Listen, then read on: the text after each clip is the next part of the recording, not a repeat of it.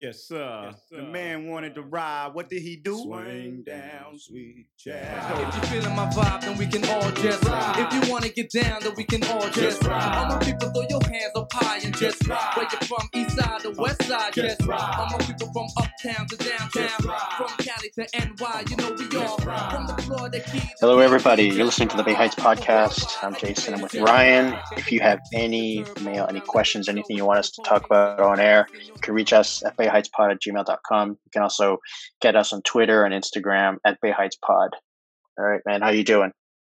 Hey, Jason, pretty good. How are you, man? I'm doing all right. I'm doing all right. Um, have you ever watched Billions TV show? No, um, but I have. I know a lot of people that have watched it. Have some good things about it. So no, I haven't. Yeah, it's. uh I have gotten into it a bit. Like I was in quarantine, so I could catch a few episodes. Definitely very entertaining. It's more of just an indulgence. Like, is it is it super deep and super intelligent? I don't know about that, but um, it does take a bit of a turn once you get to like the later seasons. There's definitely some darker sides to it. I don't know if I fully enjoy some of it, but it's um definitely great acting. It's kind of like they're the B plus show. Everything about it, from the production, the writing, the casting, the I would say it's kind of like if I think of Entourage The Good Wife as like an A plus show, then this is this is kind of that B plus show. That's how I'm Okay. seeing it. Now the reason the it came to mind is yeah, sorry what? No, the actors are, are good. I've uh, I, I know I'd probably enjoy it. Put it that way. Yeah, uh, so I recommend it if you get a chance to. There's a lot of good quotes to it too. There's just uh, sometimes it's like writers. Sometimes they in their head know they want to make a scene, and then they'll figure out a plot line how to get that scene. That's kind of what it feels like. That's why I give it a B plus, not an A plus. Gotcha. You know what I mean? You're, it's a bit like uh, when wrestling bookers they want to book the spot and figure out how to get there versus Mhm. they want the angle and the story, and then they will let the spot develop. And Yeah, so exactly. kind of that. Now, one of the interesting things about Billions is they once one or more of the writers must be big wrestling fans because like through seasons one through two and maybe three, like there's just been a plenty of wrestling references that have just popped up as through analogies and quotes among these guys. Oh, Um, yeah, it's they'll use the lingo too, right? Like they'll talk about um, when you want to bring the heat, you bring Ric Flair, something like that. When you oh. uh, um, one of the traders gifts one of the interns gifts one of the trader wants to you know just give a nice present so he he gets an autographed poster of undertaker mankind from king of the ring 98 oh wow. so so like so just a lot of these little references have popped up in the show so to me it I was one of those yeah. I think I was watching an episode of Grey's Anatomy. My wife really likes that show, and someone said on that show, and of course, it's I'm kind of watching it, listening to it in the background, and one of the characters said something to the effect of, "Oh well, he's just turning heel now," and I thought, "Whoa, that's that's an interesting line. Like who who says that?" And and, it was really the only wrestling nugget that I ever heard, you know, since and before in that show. it's is certainly proliferating. Um, it's I actually think that it pops up a lot more on ESPN than it actually just rolls off now on ESPN at this point. Um, it's yeah, they're not even hiding it anymore. Oh God, no, no! I hear it. I hear it both misused and uh, I mean, I to me it actually bothers me. Um, I'm kind of like Jim Cornette, where I, I don't like a lot of people using it incorrectly. There's, um, I don't know if you know who Ariel Helwani is. Yeah, of Um, course, from Montreal. he- he's yeah, he's he's Mr. MMA, and I get it. He's like the best, but I've I've been so turned off by him um in recent years. He's just, in my opinion, just a complete okay, you know ES, ESPN shill and just you know um you know Oh, um he- yeah I mean he interviews Conor McGregor in the midst of like 18 scandals and just asks him about the upcoming fight I get it it's you know but um I think the problem I have with him is he insists on being a journalist and he Okay. is offended when you don't call him a journalist um, because he named his son Walter after Walter Cronkite, and he, you know, he takes it as a personal insult. Well, he always talks about X Pac heat, and he's just he's so wrong the way he says it and what he thinks he knows of it, and you know, and he'll he'll use it in an MMA context. But oh yeah, so and so is getting X Pac heat right now. I'm just like, wow, no, he's he's not, and you you also don't know what what you're saying when you mean that, and um, and so it's uh, and, actually funny enough, Sean Waltman, the the wrestler, um, doesn't mind that term, but actually reached out to. I think he added he he he at Ariel Helwani and basically said like you know don't ever mention my name you know on your shows again if you're gonna like talk to me about that and uh, it's pretty funny actually so um, it's it's it is definitely now um, i'm seeing it a lot more often you know people will just you know they'll say something you know that happens in sports and then they'll be like yeah just like the time you know andre's uh, or just like the time hogan slammed andre right it be it just you're right it just rolls off the tongue now you and I, yeah, I mean, we bonded right off the bat with wrestling. Um, America's greatest export. I always call wrestling America's greatest export. Um, it's it was a bit surreal to me when I was going to a show, a house show in Singapore uh, a few years ago, and it's just a packed stadium. It's the one stadium that really every big event has. Like if there's a if there's a one FC fight, if there's a if there's a um, a UFC fight, if there's anything. Uh, so the wrestling show was there. That's when I saw Becky Lynch and Alexa Bliss. Um, mm. And it's yeah, it's just amazing to to just think how all these this fans. Is the, this is the Super Arena, by the way. Um, in Singapore, there's no real Super oh, Arena. Oh, sorry, not Singapore, not Singapore. Sorry, I'm thinking of I'm thinking of Japan. Japan, yeah. Um, I've been to the sumo arena in Japan to see a sumo fight, but uh, oh, sumo hall. Sumo, yeah, uh, but um, but yeah. So I'm in the Singapore indoor stadium.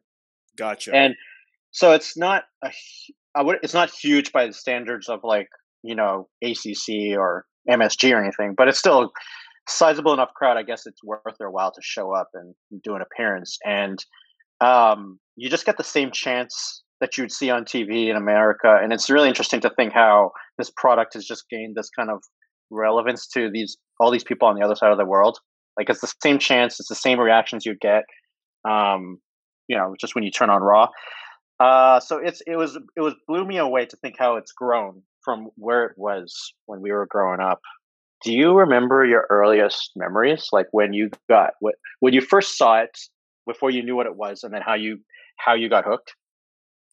Wrestling was like my first memories. Period. Like I remember, I remember, you know, I remember throwing like a TV guide. I have, I have these really fleeting memories of living in an apartment in Mississauga of me throwing a TV guide out the um out the balcony of like the twelfth story and me getting yelled at, and then um you know my parents kind of fill in the blanks. You know they tell me that I really liked George Bell and Jesse Barfield of the Blue Jays right now. So uh, I know that I want to say I was probably a Blue Jays fan before anything else, and I really enjoyed you know pop music on the radio.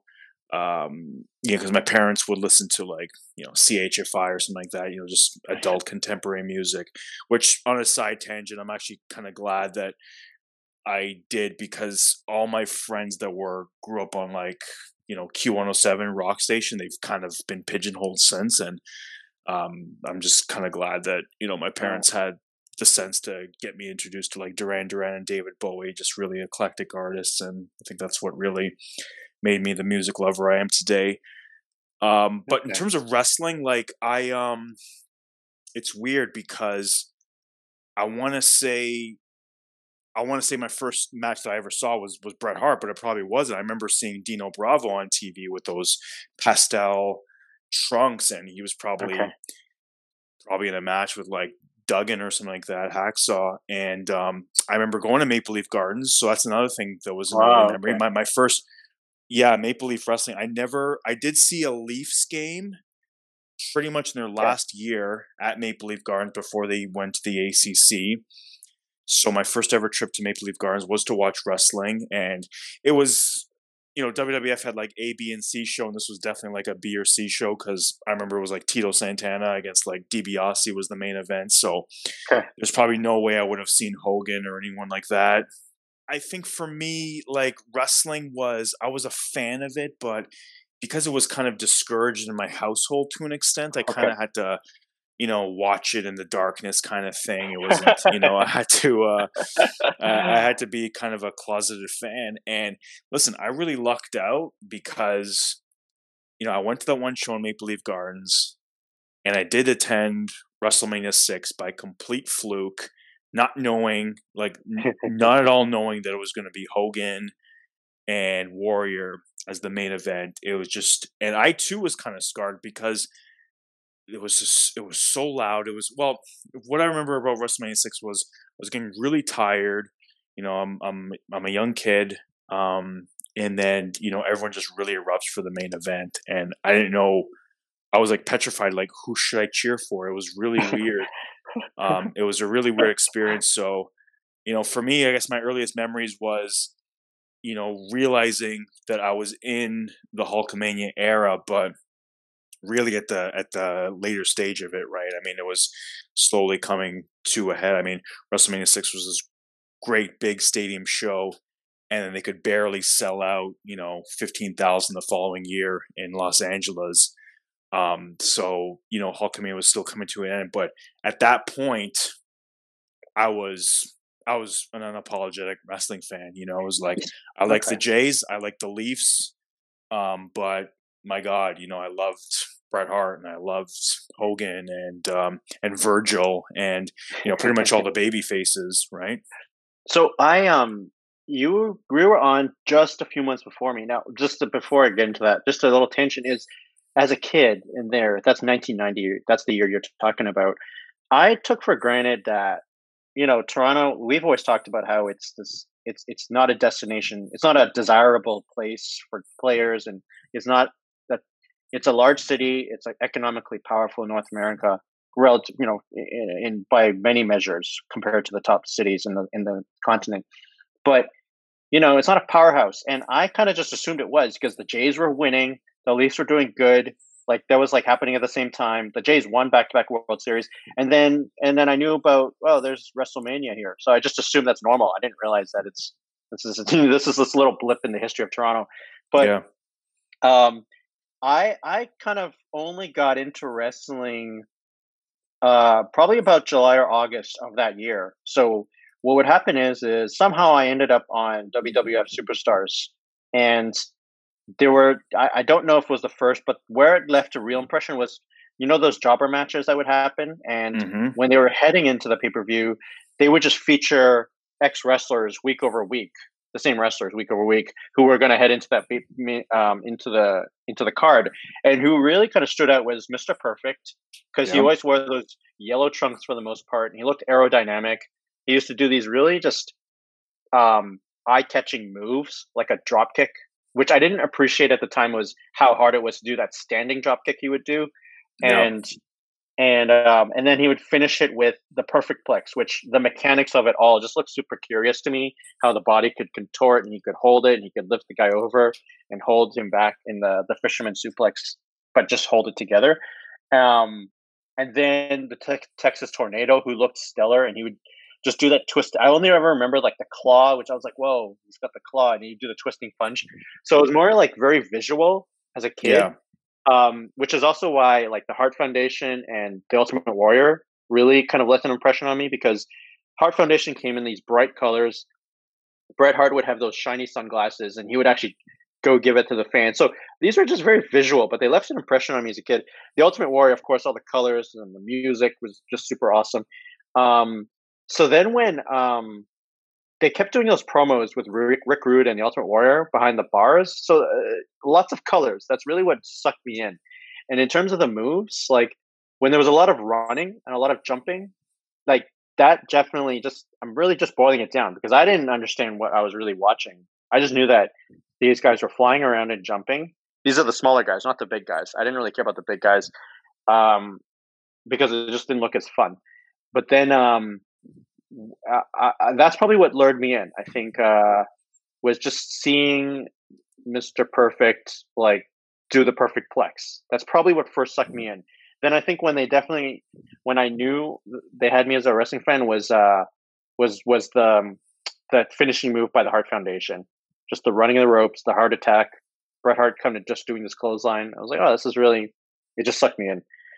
I remember I would occasionally get whatever version of WCW at the time here in Canada. Yeah. I think I think we would The catch Power Hour. superstars. We would catch yeah TBS Power Hour. we wouldn't get on Saturday nights because I believe it was Saturday nights six oh five. Well, that was yeah. So you would have to get the once every few months they would do the free preview of the cable Yep. channels, WGN, That's and so exactly TBS. it. So when you knew that was going to come, you're like, okay, Yeah. I've got WCW now yeah. for a bunch of shows this weekend. And Yeah. and I remember, so I, I knew of like I knew about Luger and Sting and Flair, and when I would go to the grocery store, this was another thing I was doing. I would always go to the wrestling. I would always go to the magazine uh, section, and depending ah. on what store you were, depending on what store you were with, like I remember going to like a Shoppers Drug Mart, and you know the old lady behind the counter was like, "All right, you gotta pay for it if you're gonna read it." Just you know, just harassing me, and my mom's trying to pick out like you know makeup compound or something like that and I would just try because I knew full well that my mother would never purchase a magazine. So you know, I would just be absorbed, and I'm like, I didn't quite understand the concept. Like these two wrestling companies, and one's based out of New York, and the other in the Carolinas, and but I knew that you're right. uh, It's it's funny how I think I still at that age, at that era, maybe if you and I were eight years old and it's 1982 would have been different. Maybe the wrestling would have compelled us more. But as a television product, you know, there's a reason why Vince was was better with kids. There was better with with kids our age. Um, is because he, we were we were into the colors, we were into the thema- uh, thematics, the entrance music, the the presentation. Um, you know, Warrior would just do his you know one two moves, and you know they really sold Curt Hennig as like the most athletic guy in wrestling. And what did he do? He did a standing drop kick and a perfect plex. I mean, that's that's nothing compared to today's standards, but it it it totally got us over. And and WCW was just really it just really lacked that production value. It just really lacked that that, you know, television product. And, you know, maybe if we were in our twenties, we would have understood what Ric Flair meant about, you know, about um about being the 60 minute man and um, and all this stuff it might have appealed to us more then but at that at that age you know us being um what are we millennials gen xers whatever it was Yeah, we um yeah wwf was was the product for us because we had it had the lights, it had the music, it had the colors, and it's funny though.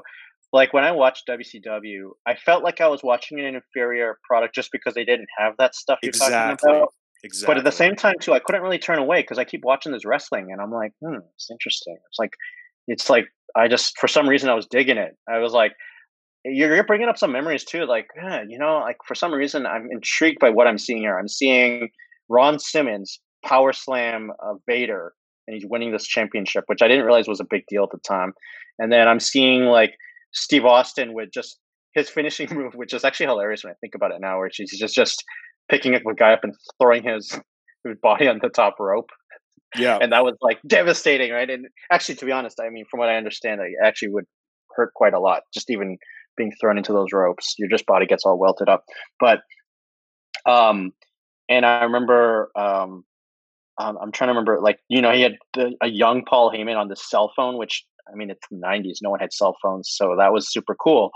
Did you watch the Saturday Night Main Event with Hogan and stuff before? Because I never saw any of those. The the ones that are so famous that people still talk about today.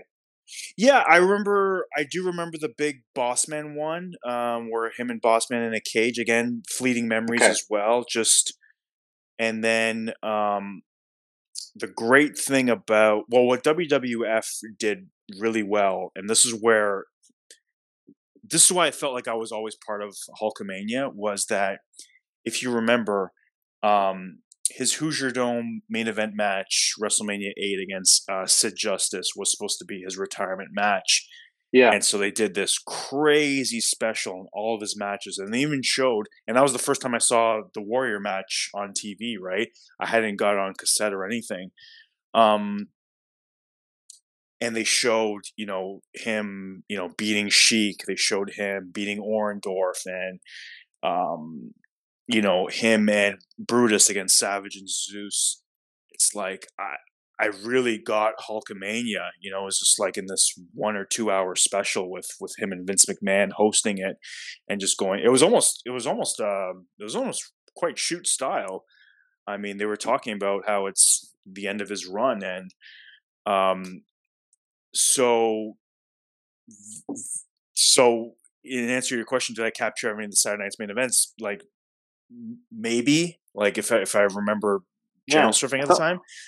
But but the great thing about this special before WrestleMania eight was it really it would you know this was this was like pre network this was pre DVD it was it was a really good special and you just felt like you were in a time machine and it just took you through Hulk Hogan's entire WWF run up okay. until that Mania yeah so the first time I caught a Saturday Night's main event wasn't like the so those NBC Saturday Night's main events they sounded like like really important milestones for the company and that they just were because it was on network television but then when I when I got into it, when I first the first one I saw was Fox. It was it was those they branded it Saturday Night's Main Event, but it had different logos, and it was just it, you knew it didn't have the same gravitas because this was post Hogan. This is post Hulkamania. This was when you had like Shawn Michaels beating Davey Boy Smith for the Intercontinental title, and you had there was that weird Macho Man Ultimate Warrior tag team that eventually just didn't even happen. Yeah. Do you remember when that, the, uh, that that's when the, the Ultimate Maniacs? Yeah, Okay, and it was um, it it was that was that the comeback. Was, that that was the comeback. That that was okay. that was the that was the return. There was quite the scandal as to why they got kicked off NBC um, in the first place um, many years ago. But that was the return, and I do remember Shawn Michaels winning the Intercontinental Championship from from Bulldog. I'm like, wow, this is a this is a big deal. Like I've never like I've never ordered a pay per view, and you really felt like you were getting a pay per view match yeah, on TV. Mm-hmm. When they had those cards, you're seeing these two guys actually wrestle, who just normally would just wrestle their jobber matches, and you just get to see them get all their moves in, which was super fun at the time. Um, but it was a real issue. It was a real thing, and then you could you, you now you realize how they were moving the product because it eventually got to a point where superstars would have they would they would have to have one match a week where it was two non-jobber guys, two actual stars wrestle at the end of the show, and it would be like they would just do something for a few minutes and there would be that match, right? It was like it was creeping in like through the nineties. Like it was, I guess it was just product. The competition it was just driving it. Like it would be like the one two three kid versus um versus like DiBiase and then that, that's when they were really branding that anything can happen in the WWF. You know, oh, and yeah, they would use right. either, you know, it's like for the past twelve years, no jobber would ever win. But then with one, two, three kid, Lightning Kid, whatever he was going into that fight, um, yeah, that's when that happened. Yeah, I mean, um, and that was the only time they were that jobber for many, many years. So then he, so then there was that instance where DiBiase was just calling out Razor, saying, "How oh, you know what a loser he is? He lost a bunch of good kids." So he's like, "I'm gonna, I'm gonna give Razor. Uh, oh no, no, no." Razor said, "I'm gonna put up ten thousand bucks of cash," and he just leave this bag of cash under the ring for under the the the ropes for the kid to uh to, to fight him so then, and that's when the kid just stole the cash because well, he couldn't beat Razor. He tried the same move, couldn't beat him, so he just took the cash and ran away. Somebody yeah. had a car, and um, so then, and then when then when then when the kid um, when one two three kid faced DiBiase, and then Razor, I don't know, just came to distract him, and that's when the kid just rolled up DiBiase and won. Um, that was I don't know. The, the, it's these moments that you think at the time are just like passing moments on network TV. And then years later, you still remember them, and they're still sort of brought up like by yeah. writers and fans. And it's just, it's funny how you're just turning on the TV for an hour, and you think you're just gonna sort of watch something. You don't realize you're you're yourself as a fan becoming part of the lore because we're talking about it now, and somebody else is going to hear this, and it's you know, it, it's just when they're creating this content at the time, they don't realize that. It's kind of interesting. Yeah, it, it's it's leaving an impression. Um, you're right. The product is evolving. I think the first time I saw, I remember my first like, wow, I can't believe I'm watching this on TV. It was IRS versus the Bulldog, and they just did um, they just did a count out win for for the Bulldog, and that was kind of like the best TV finish you could get. It's like if you want to see if you want to see like you know, Warrior beat Honky Tonk Man, you got to order the pay per view, right? That that was Vince's thing. He was never. It was only really when when when Eric Bischoff came up with with Nitro and was giving these pay per view matches and pay per view finishes on TV Every that Vince week. had every Yeah. single week that Vince really had to adapt. But before that, you know, uh, WCW was doing none of that. Uh, WCW, I guess the best thing they had was was Clash of the Champions, which I believe was free if you had um, TBS, and that was a Yeah. big TV event. Um, but they would market it as such, right? It was a tentpole event. It was, look, this is um, you're going to get, you know, th- this this this the name Clash of Champions means something. You do a whole series of house shows leading up to it. The feuds are built up, and you're going to get new champions, um, new angles, so on and so forth. But um, really, everything that happened in WWF what happened at the pay per view, right? It was very little done on TV. Um, if it was, it was on Saturday night's main event. Um, I think for me was, um, you know, when I watched again, it was that whole '91 year where, you know, I, yeah, I didn't. I knew about obviously the Heart Foundation. I had seen like the the you know the Heart Foundation win a couple times, then lose to like the Nasty Boys for the title, and just seeing Bret Hart, you know, beat Mr. Perfect at SummerSlam at MSG. I think it was '91, and um, Oh yeah, That's yeah, that was like that was like that was it, it was just it was just perfect. You know, I was at the right age and Bret was like the right kind of athlete again. You know, for me it was like it was it was almost a conscious move on my part, right? Because like yeah, Wayne Gretzky was still around and Mario Lemieux and um I'm just trying to think of other guys. Maybe Roberto Alomar. Maybe, I don't think he was quite a J yet, but there was like other guys that uh, you know people had Michael Jordan as their hero, and I felt like I would have been a bandwagon if that was the case. And just I just kind of hitched my wagon to Bret, and I'm like, Yeah, I'm same. gonna I'm gonna I'm gonna take this guy. Like he's the Intercontinental Champion right now, and I never thought, and with good reason, you would never think that he would win the um, the gold, the big gold, um, a year later. And It's incredible to think. It is incredible. w- when you're a kid, that year feels forever. You don't realize it's just a year looking back. Yeah. yeah, like he had that. Yeah, it's it's crazy, right? Because so much happened with Flair coming, and you know that incredible Royal Rumble in '92, where it was just nothing but Hall of Famers. Actually, everyone but Bret was in that Royal Rumble. Um, think he had a sternum injury; he was still Intercontinental Champion, but it was just crazy that w- you and I were so invested in those years, like the '91 to '93, and I didn't know the business was tanking. I didn't know that, like you know, Yeah. that yeah. it, it was it was crazy, right? Because all this is happening in the background, where you know house show revenue is down. Um, they're not selling out these big arenas anymore. Um, the media's turning away from it, and general culture. Yeah, yeah. But I- I but gonna- it's like it's it's like for you and me, it's like you could have fooled us, right? This is the biggest thing on earth. So it's interesting. Um, I didn't realize that. I was going to make that point too. That when people talk about the business going to the tanker, for me, that business was just climbing up. It was just getting better and better each Yeah. year. That's how it felt. I was just getting so invested. I'm like, there was like the, um, you talked about Hitman and his run with the IC title and things like when the Mounties like pouring water on him and then he's shocking him with a cattle prod. It's like, and it's the super turbo. Uh, he he didn't Uh. just use the normal shock stick he would carry.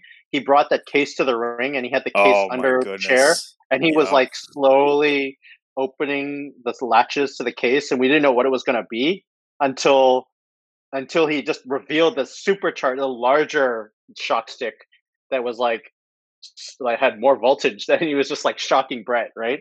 Um because at first Jimmy Hart throws the water on Bret and Bret's just pissed off because he got water thrown on him. He doesn't realize he's about to get shocked. I don't know if you heard, but Jake Jake has completely shat on Bret Hart because in the mid '90s, I guess he had to take more of a creative role, and they wanted to keep him on. Vince had a soft spot for Jake, and apparently Jake was like, "You can't put the belt on Bret Hart. No one's gonna believe him." I'm like, "He's the most believable champion they ever had. Like, what are you talking about?" And it's just um, it's just crazy that he's he's So- said stuff like that. Um, yeah but you know what though like I think I do remember him saying that. And as a kid, I was all in on Bret. However, as a kid, and I do see what he's saying. It, it's a remarkable decision to put that belt on Bret, given all the other guys who had that belt before him. And Bret was a small guy, and it wasn't something that was done. It was moving the business into a different direction. It was. It, it, it there were these certain tent poles moments where it's like putting on a Bret was like, well, we're not putting it on the bigger guy, and now we're expecting people to believe that he's going. to And to Bret's credit, for the most part, he did make us believe. Like like Kevin Nash, who's seven feet, always said, yeah, like he's the only five foot five eight guy I would let put me in a backbreaker, and it always looked tight working with Bret. So well, like I, I think it's a, I think it's a pretty I think it's a pretty stupid statement because you know you had guys on the other channel like freaking Ronnie Garvin and Ric Flair and I'm sorry Harley Race. I know he's like the toughest man in the world, but you know he looked like absolute shit. You had guys like that winning the belt on the other channel. You just had Savage, completely undersized. You know, have a believable, Whoa, no, amazing pro. Undersized.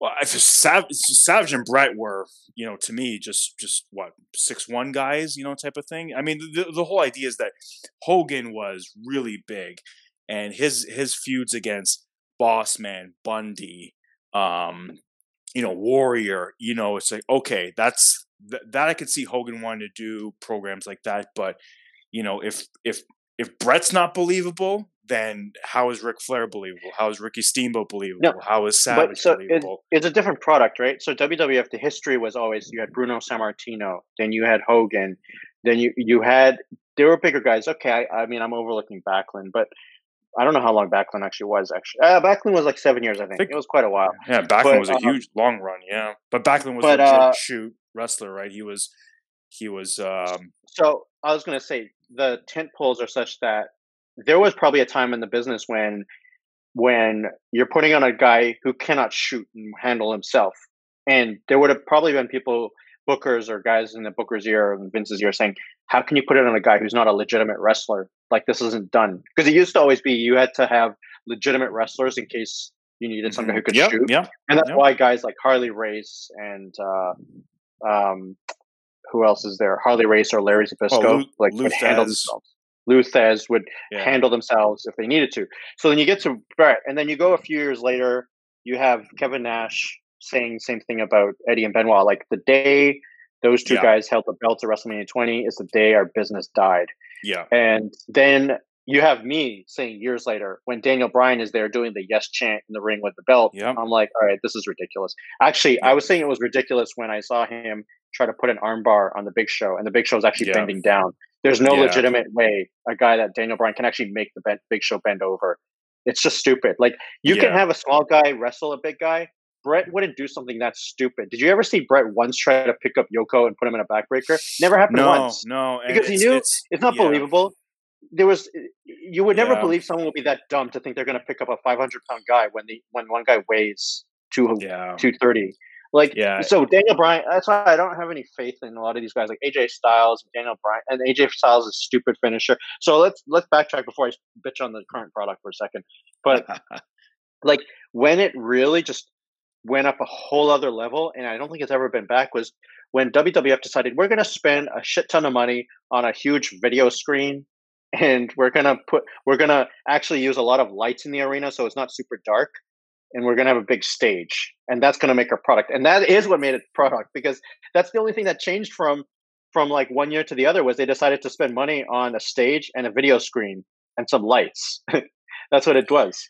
Yeah. And yeah. and I'm all in. And then it's two hours and they're just going at it. And they had the right personalities and they didn't and the fact that they had over the kind of few years during the new generation era with moved away from the steroid guys and you had now guys who are a little more athletic, could move a bit quicker, who are a little little sharper on the mic and they were not as cartoonish. Um, okay, they were cartoonish guys, but the guys I'm talking about, Austin, Hart, Shawn, Diesel, Razor, like I know Razor and Diesel had left before the big Tron showed up, but these were guys that were wrestlers who they were kind of the right bridge to head into that next generation where um where they they could show up on that product and it could start feeling real. And then you had the right writer and Vince Russo, who I know you don't like, but he was the right guy for that time to like take this product and make it feel just the, the, it was a different set of visuals for now a generation of like us who are a bit older, where you had the Videotron, you had the lights, and you had these guys going back and forth on a mic. They had more real estate to actually stand in the arena and talk to each other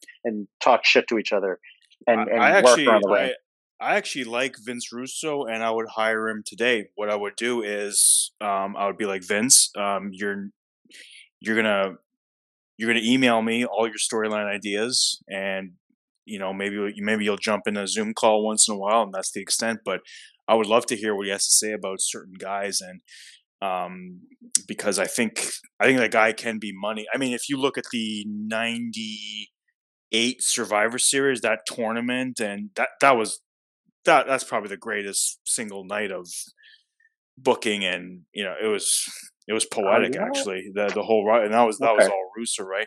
Um, thing about you're right about today's product, and and the difference is is that it's funny because you know UFC debuts in like 1993, so it's not all too long that um, my fandom of wrestling is also coinciding with this just barbaric sport.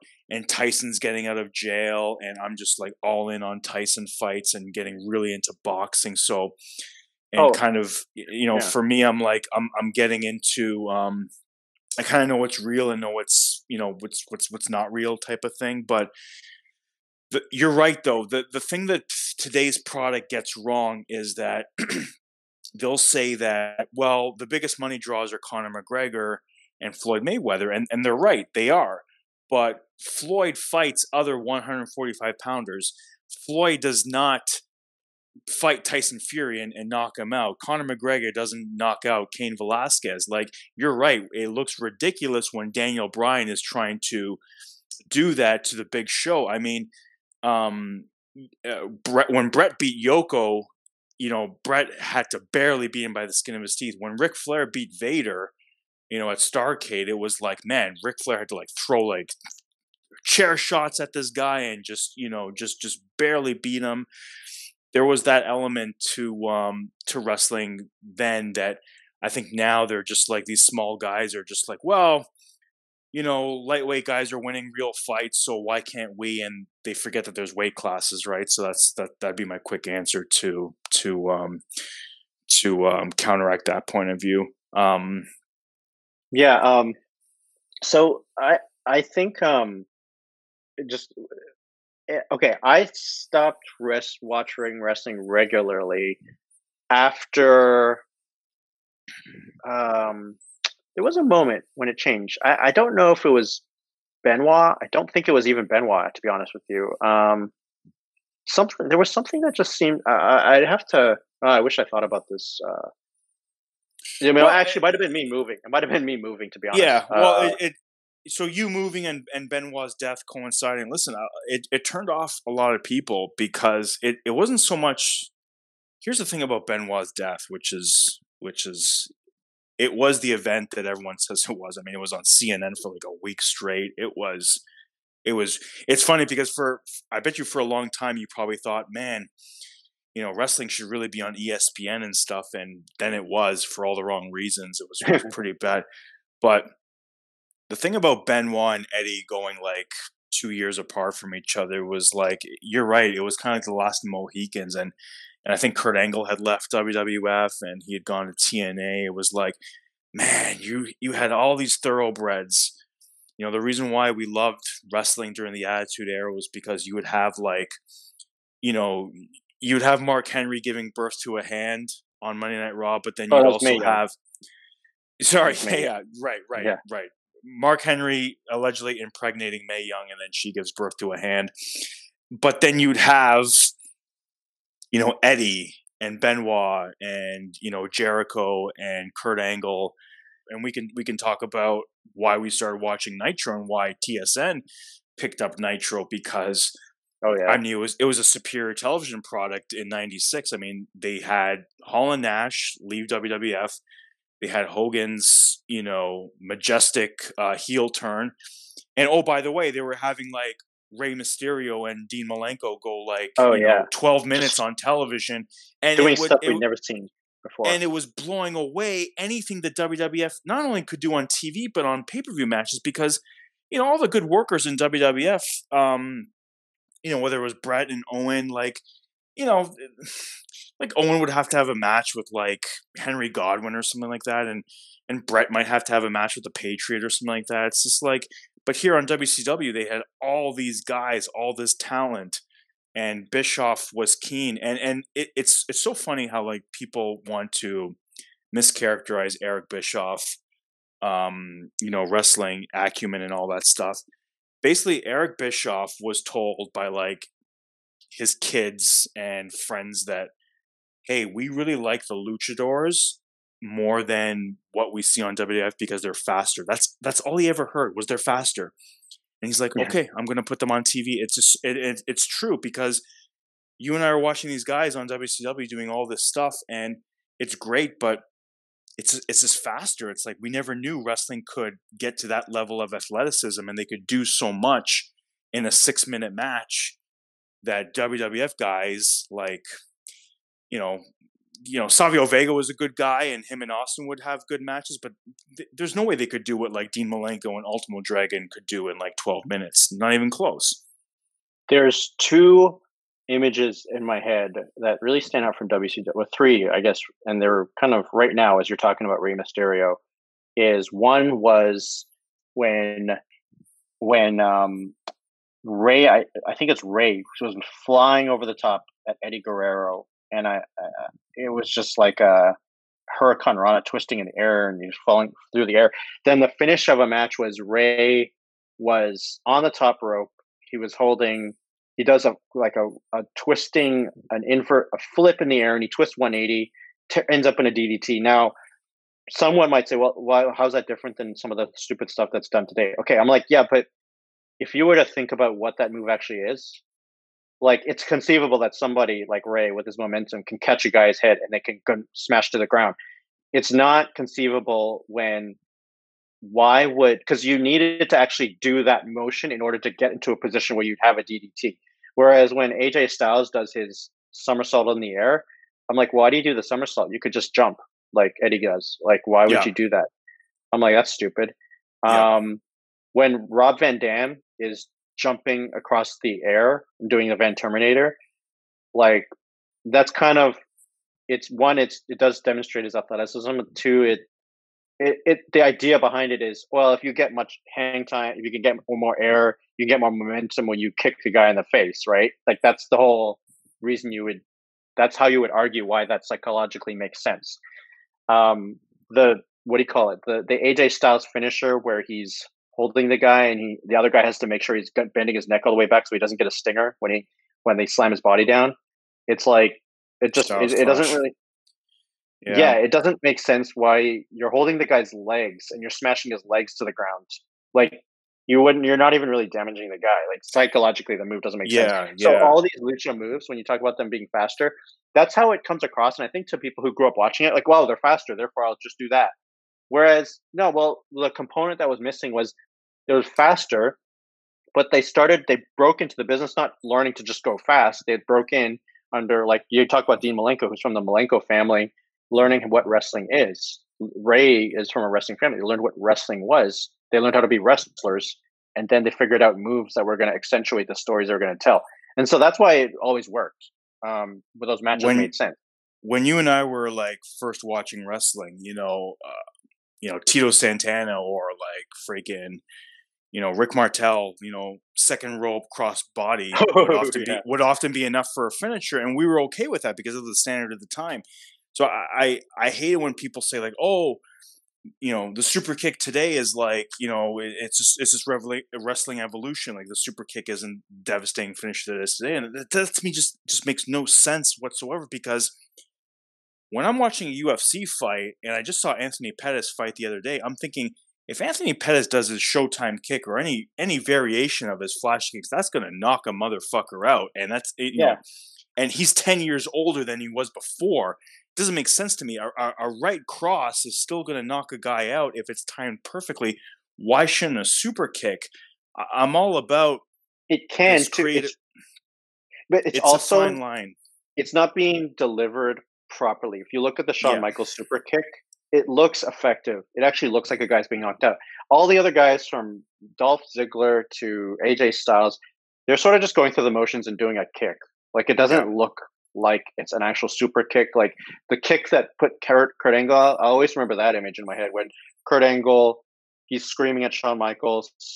Shawn Michaels, he's like out of it, playing possum, quick step back, kick in the face. Like Yeah, just one of the most vicious super kicks that there is. yeah. By the way, that's a very low key, underrated top match of all time. Oh, it's it's. I think it's in my top three. I think. Yeah, I got no one like, talks about it. No No, I think I it. got. I think I got like you know just quick tangent. I think my WrestleMania matches all time is WrestleMania 20 main event. I think I got You know what? Rock. I think Hold I got Rock I think maybe we need to do another pod on top Yeah. wrestling matches. Let's just Okay, park yeah. that. No problem. because Um, I, I bet we can. But yeah, I'm completely with you that. So, anyways, back. I, I was I was going to go somewhere where, okay, so we saw you know a cross body a fisherman suplex. Um, Yeah. You know, a, a DDT would be you know would be the end right of a match in like the early '90s. And Then by the end, okay, you know Rey Mysterio. By the way, I think you're thinking of Rey Mysterio, Eddie Guerrero from uh, Halloween Havoc, like 98, 99, where I think Rey's dressed up as the Phantom. And um, what's Oh. crazy is that I later learned that they barely work together ever. It's kind of crazy, kind of like um, kind of like how you would assume that Bret and Owen, um, when they fought at WrestleMania 10, how cohesive they were, and they they barely wrestled like four matches ever, you know, in their life. Yeah. It's pretty crazy how you assume that these guys have worked all over the world, and they really haven't. And um, so, Yeah. anyways, um, yeah. So f- finishers and just move sets and you know, look, I'm adaptable as anyone else. If I see a cool move today, but when I see, I don't know if you know this move. It's called the Canadian Destroyer. no. It's it's basically the most bullshit move I've ever seen, and but but but it, but it, but it's also the most internet move ever. It Okay. requires complete, um, complete Assistance? cooperation from the opponent. Okay. Um, it makes no sense. So when you think of a finishing move, you think of okay, I'm gonna, you know, like like Randy Savage's elbow. Basically, he he knocks you out to a point that he's able to ascend to the top rope, drop an elbow, and that's that's the, that's the end of the match, right?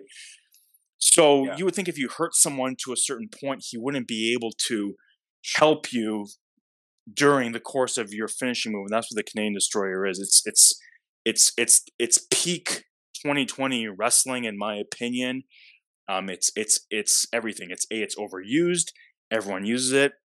For God's sakes, Goldust even uses it right now because he's still wrestling. Um, Dustin Runnels. It's pretty impressive for a 50 year old man to do it, but I still think it's pretty ridiculous. It's the stupidest move. I just I just pulled it up now. It's, yeah, So and just I want to describe it to whoever hasn't seen it and is listening. You jump onto a guy as if you're going to deliver a pile driver, or a power bomb. That you hold on to him. That guy lifts you up as a doing a back body drop, and then also he that was. I- don't know how to describe it anymore because I'm getting confused what actually happened here. well, It's they like both they both they both kind of tumble. Um, yeah, they tumble together. It's just like Yep, you're looking like you're going to lift a power bomb, but then you jump ballet. over. It's it's Yeah. super stupid. Now there's Yeah. a move called there's a move called the Spanish Fly, which is pretty much both guys are on the top rope, and one guy does a moonsault. He's the move giver, and the receiver um, does pretty much a front senton. So they both are arcing at the same time, and it, it turns out being like kind of a version of a diamond cutter, but with a flip. That I can halfway get behind. It's it's pretty cool visually, especially when smaller guys are doing it. It was basically the finish. It was a big move during the um, the Ronda Rousey Becky Lynch Charlotte Flair match. That was kind of the the arc of that when when Charlotte did it to Becky. It was it was pretty cool, especially seeing you know women do it. But I can again I can halfway get behind it. But there's a lot of these moves now that you know and and, and I think the reason why you and I liked, you know, have such an affinity for 90s wrestling is because it was just so much more protected back then. I mean, we talked about the 97 screw job.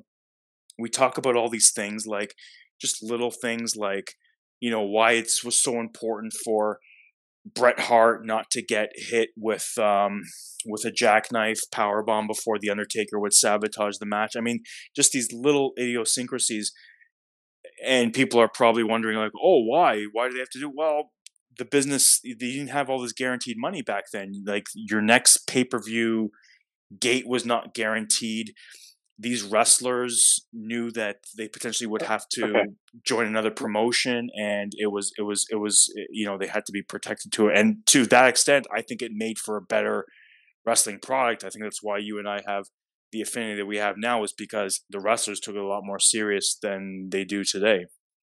I um, I, I want to touch on that, but I, I just let you know I watched Mustafa Ali do a Spanish fly to Cedric Alexander. I don't know who either Yep. of those guys are. Ced- Ced- Cedric Alexander, yeah, uh, Mustafa Ali, that's his move. Yeah, It is not as stupid as the Canadian Destroyer, thank you. um, but still really stupid.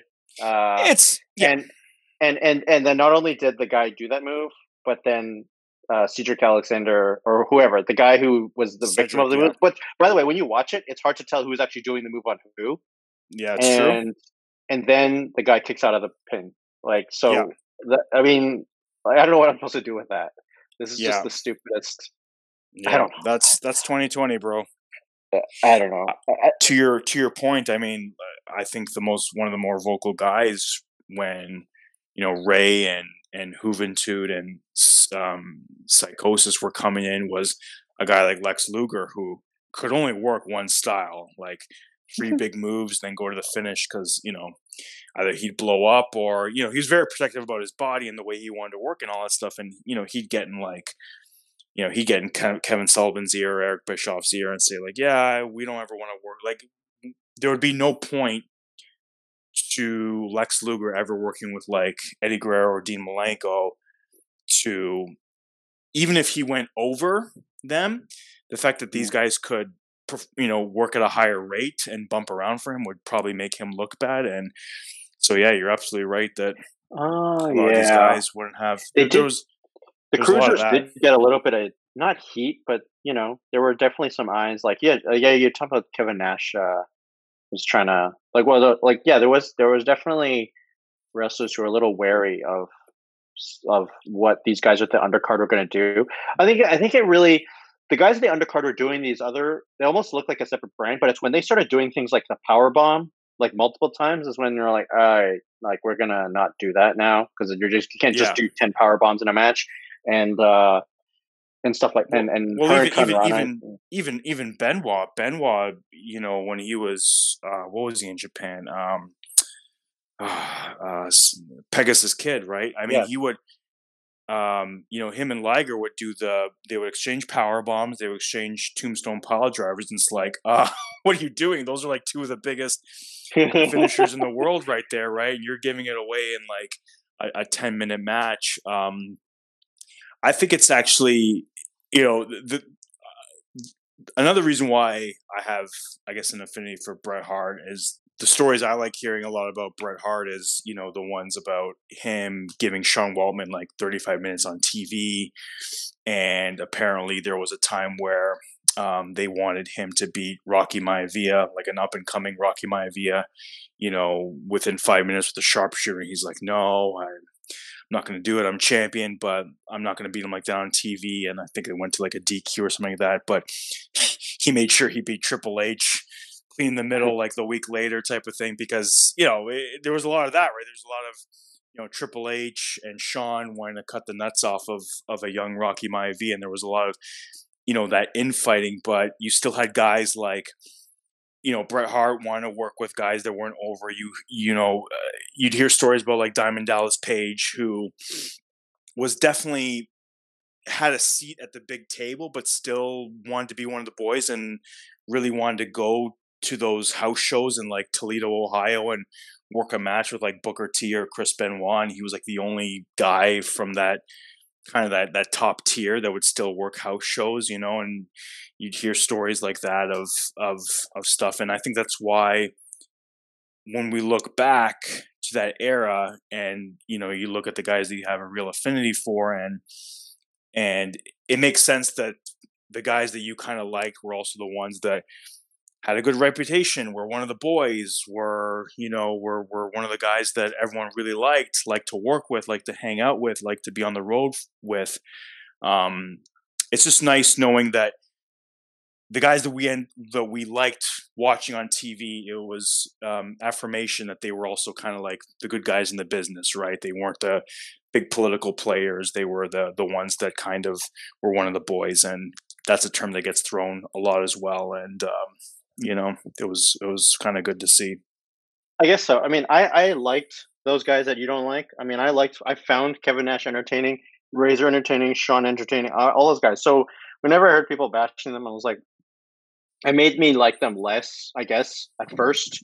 But at the same time, too, I always just found them entertaining. Like whenever Shawn would be sarcastic on TV, drop these little sarcastic remarks to Sergeant Slaughter, or Kevin Nash would be sarcastic, I always enjoyed it. Um, and I, uh, in high, in looking back now, I, I, I don't know. I'm just skeptical of a lot of the complaints I hear that come out of some of the wrestlers who just didn't really make it.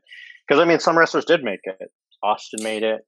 Hart uh, it, never it, went it, away. It depends. Like, it depends. When uh, uh, like I heard a shoot interview with like Bob Holly, you know, about Scott Hall, and I'm like, okay, right, because because you were because you were really going to put asses in the seats, right? So you're right. You have to be skeptical uh, skeptical of, of who says those remarks, and you know Shane Douglas as well, and you know I was never I was never into Shane Douglas even when he was hot on ECW, right? Because I'm just like and we haven't touched much about ECW, but you know, Paul Heyman was just absolute genius. He just took all these guys that never got over before or after, but in his little world um, were a big deal. I didn't really right. understand when people were saying Shane Douglas was over. Like that part never. I mean, I think I was getting into it at the time where I was believing it because that's what people were saying. But when you were actually, even if I'm being honest with how I was looking at the product, I kind of looked at Shane Douglas almost the way I looked at Hulk Hogan. I'm supposed to think that this guy is a big deal, but I don't really think he's a big deal. So that's kind of how I felt about Shane Douglas. And I felt about Hulk Hogan. I never cared about Hulkamania. I, I like. Yeah. I, I, thought his.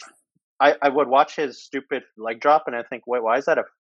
Like, I don't get it. Like, it looks stupid because also I could see his leg bent. So I'm like, well, he didn't really hit the guy in the head, right? So what am I watching? That, that's what I, I thought. think I think the thing for Hogan for me that I was that I believed was just because he was he was a big guy. So okay. Whereas okay. whereas um whereas if Marty Jannetty hit a leg drop, even off the top rope, um, because okay. he was like almost hundred pounds less than Hogan, that it would not be as effective. So, you know, okay. Hogan's big leg drop. I mean, you know, this well, was let me this is what's for you when okay. the one two three kid started doing his own matches where he was not a jobber anymore, he would do these like quick succession like drops where he'd run the ropes, yeah, run into like a sliding fantastic, yeah. three times. I'm like, whoa, that looks like it really hurts.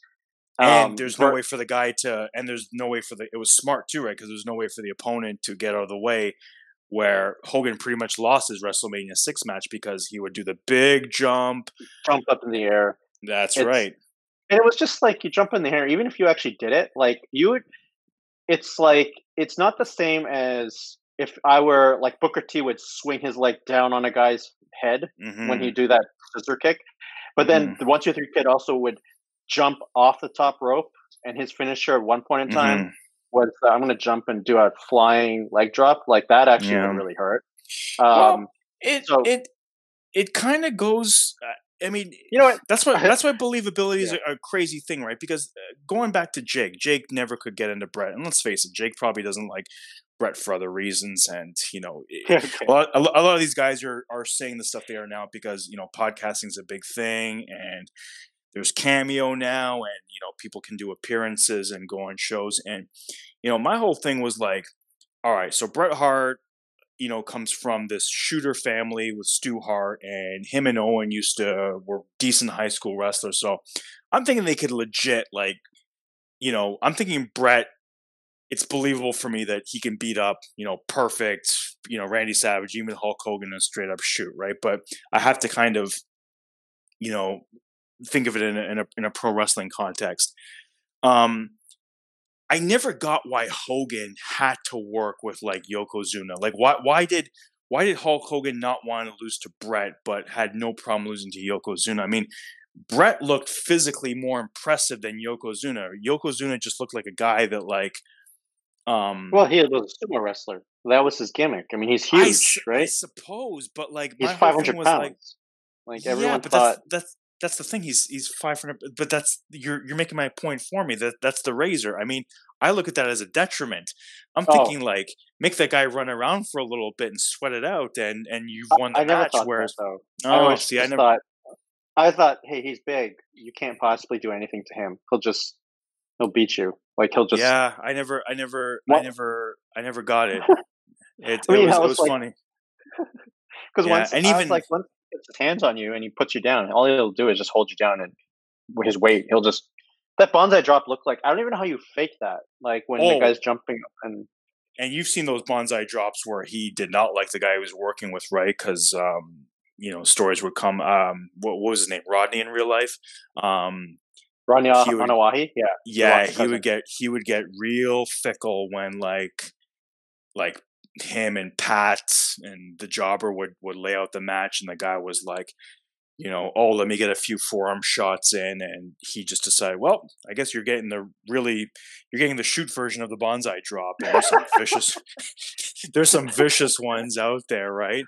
Um, you're right. If he does that to an opponent and someone in real life, it's it's game over. But um, this is really funny how guys like Hogan and Nash they were so protective of how guys looked, and you know, I mean, Eddie was Eddie was an amateur wrestler. I mean, Benoit just looked like an amateur wrestler. Like when him and Angle would trade reversals and stuff. Like, my God, like Angle could like Kurt Angle could legit destroy anyone in the locker room.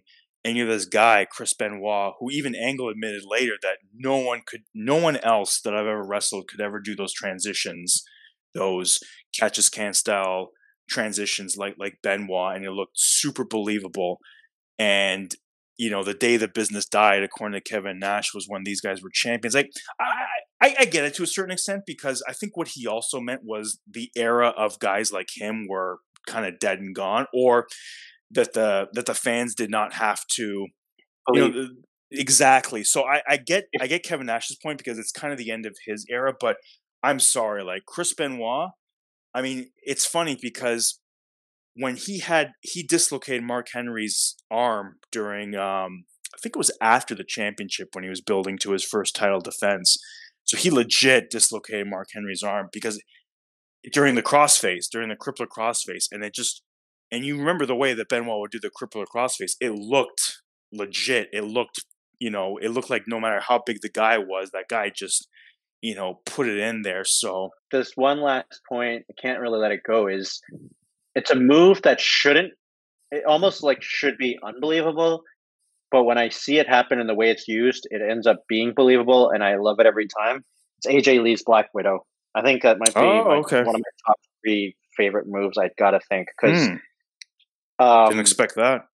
it just it looks really cool how and then the way she kind of can get it on is very athletic and then it looks painful legit when she's doing it but then when you're when it's being done it, it's almost ridiculous but it's not over not so over the top where it's not believable um that's that's my take on it when i saw it now the only one criticism i would have is if you're going to do a submission moves, I feel like you have to work whatever part of the body it is that you're working through the match for it to like. Otherwise, I mean, it's just it's just like why even have the match? Why not just go for the finishing move right away at that point? Like if, if Yeah. that's the whole point, right? Like Bret Yeah. would always work the legs because you're gonna slap on a sharpshooter, right? Yeah. Um, it's funny because you got me thinking of uh, a couple moves that.